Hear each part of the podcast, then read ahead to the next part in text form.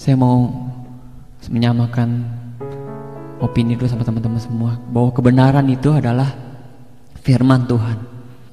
Tiga poin uh, yang saya mau sampaikan hidup dalam kebenaran yang harus kita tahu. Yang pertama yaitu kita harus hidup dalam panggilan Tuhan.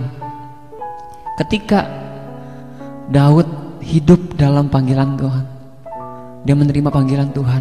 Seorang pengembala domba menjadi raja Israel.